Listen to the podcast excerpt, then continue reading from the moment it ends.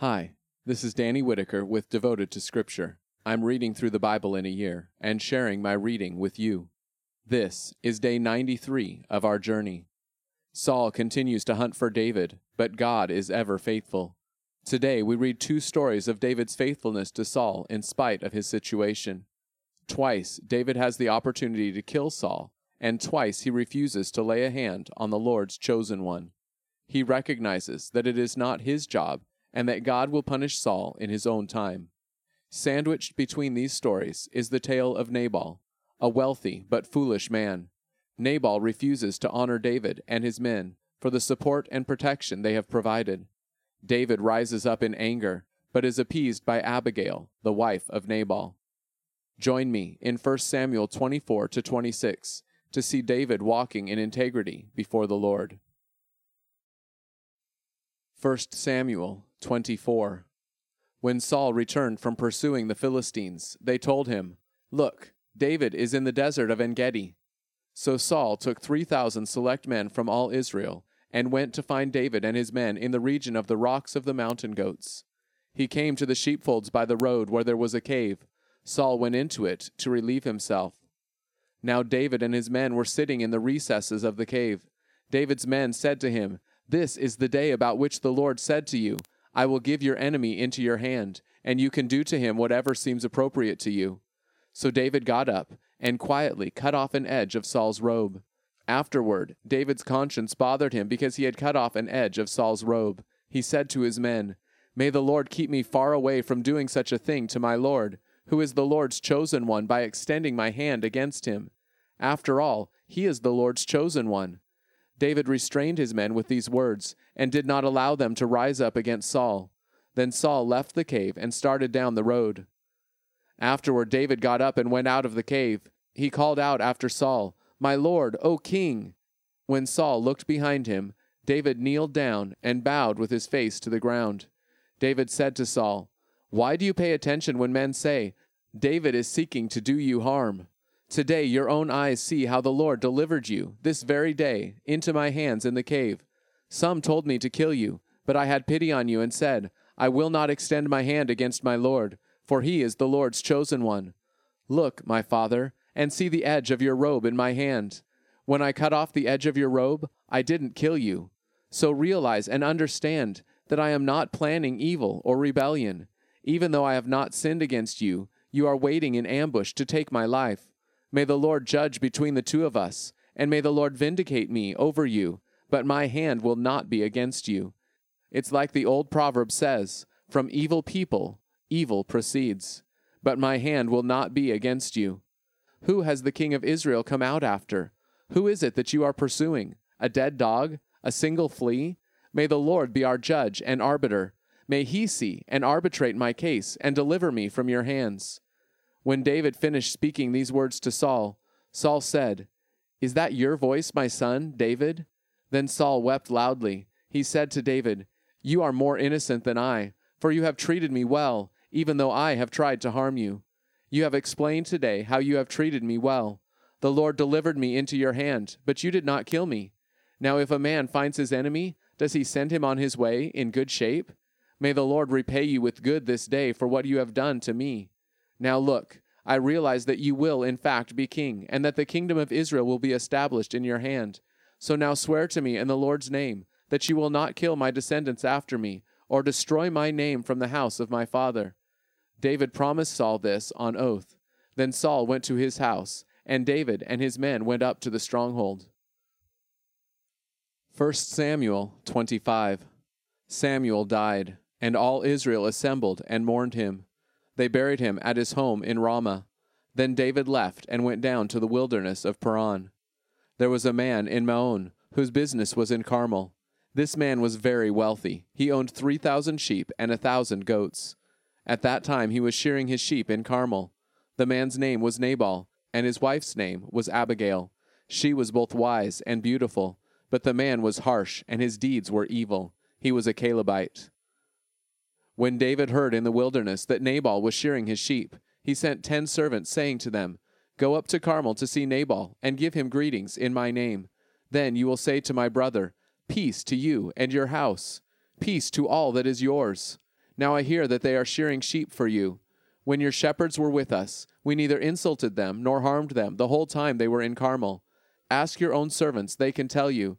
May my servants find favor in your sight, for we have come at the time of a holiday. Please provide us, your servants, and your son David, with whatever you can spare. So David's servants went and spoke all these words to Nabal in David's name. Then they paused. But Nabal responded to David's servants Who is David, and who is this son of Jesse? This is a time when many servants are breaking away from their masters. Should I take my bread and my water and my meat that I have slaughtered for my shearers and give them to these men? I don't even know where they came from. So David's servants went there. So, so David's servants went on their way. When they had returned, they came and told David all these things. Then David instructed his men, Each of you strap on your sword. So each one strapped on his sword, and David also strapped on his sword. About four hundred men followed David up, while two hundred stayed behind with the equipment. But one of the servants told Nabal's wife, Abigail, David sent messengers from the wilderness to greet our Lord, but he screamed at them. These men were very good to us. They did not insult us nor did we sustain any loss during the entire time we were together in the field. Both night and day they were a protective wall for us the entire time we were with them, while we were tending our flocks. Now be aware of this, and see what you can do, for disaster has been planned for our Lord and his entire household. He is such a wicked person that no one tells him anything. So Abigail quickly took two hundred loaves of bread, two containers of wine, five prepared sheep, five seahs of roasted grain, a hundred bunches of raisins, and two hundred lumps of pressed figs. She loaded them on donkeys, and said to her servants, Go on ahead of me, I will come after you. But she did not tell her husband Nabal. Riding on her donkey, she went down under cover of the mountain. David and his men were coming down to meet her, and she encountered them. Now David had been thinking, In vain I guarded everything that belonged to this man in the wilderness. I didn't take anything from him, but he has repaid my good with evil. God will severely punish David if I leave alive until morning even one male from all those who belong to him. When Abigail saw David, she got down quickly from the donkey, threw herself face down before David, and bowed to the ground. Falling at his feet, she said, My lord, I accept all the guilt. But please let your female servant speak to you. Please listen to the words of your servant. My lord should not pay attention to this wicked man, Nabal. He simply lives up to his name. His name means fool and he is indeed foolish. But I, your servant, did not see the servants my Lord sent. Now, my Lord, as surely as the Lord lives, and as surely as you live, it is the Lord who has kept you from shedding blood and taking matters into your own hands. Now may your enemies and those who seek to harm my Lord be like Nabal. Now let this present that your servant has brought to my Lord be given to the servants who follow my Lord. Please forgive the sin of your servant, for the Lord will certainly establish a lasting dynasty for my Lord because my Lord fights the battles of the Lord. But may no evil be found in you all your days. When someone sets out to chase you and to take your life, the life of my Lord will be wrapped securely in the bag of the living by the Lord your God. But he will sling away the lives of your enemies from the sling's pocket. The Lord will do for my Lord everything that he promised you, and he will make you a leader over Israel. Your conscience will not be overwhelmed with guilt for having poured out innocent blood and for having taken matters into your own hands. When the Lord has granted my Lord success, please remember your servant. Then David said to Abigail, Praised be the Lord, the God of Israel, who has sent you this day to meet me.